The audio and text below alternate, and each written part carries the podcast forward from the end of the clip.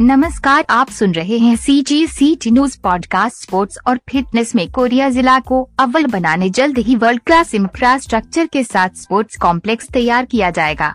जनता की बहुप्रतीक्षित मांग पर स्पोर्ट्स कॉम्प्लेक्स के लिए विधानसभा अध्यक्ष डॉक्टर चरण दास महंत एवं लोकसभा क्षेत्र सांसद श्रीमती ज्योत्सना महंत ने पहल की है।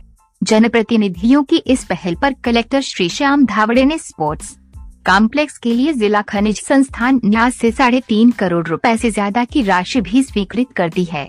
कलेक्टर के मार्गदर्शन में ज़िले को स्पोर्ट्स और फिटनेस की सौगात मिलेगी।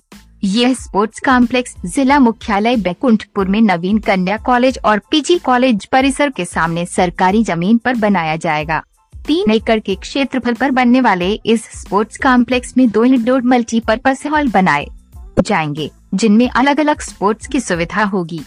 हॉल आई में बास्केटबॉल, वॉलीबॉल, टेनिस कोर्ट के साथ प्ले एरिया होगा। हॉल आई आई में बैडमिंटन कोर्ट, स्क्वाश कोर्ट और मल्टी जिम होगा। इसके साथ ही 45 मीटर का स्टेज होगा, जिसके साथ अटैच ग्रीन रूम भी बनाया जाएगा। Entrance hall, parking, office hall, office store की भी सुविधा उपलब्ध होगी।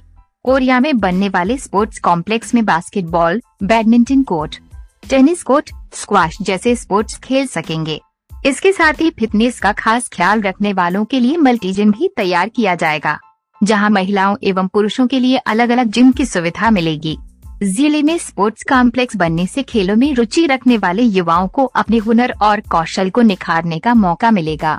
ज़िले के खिलाड़ियों को प्रैक्टिस के लिए विश्व स्तरीय सुविधा मिलेगी। ज़्यादा से ज़्यादा खिलाड़ी ज़िले से तैयार होंगे, जिससे कुरिया ज़िले को खेल जगत में नई पहचान मिलेगी। सी जी सी टी न्यूज़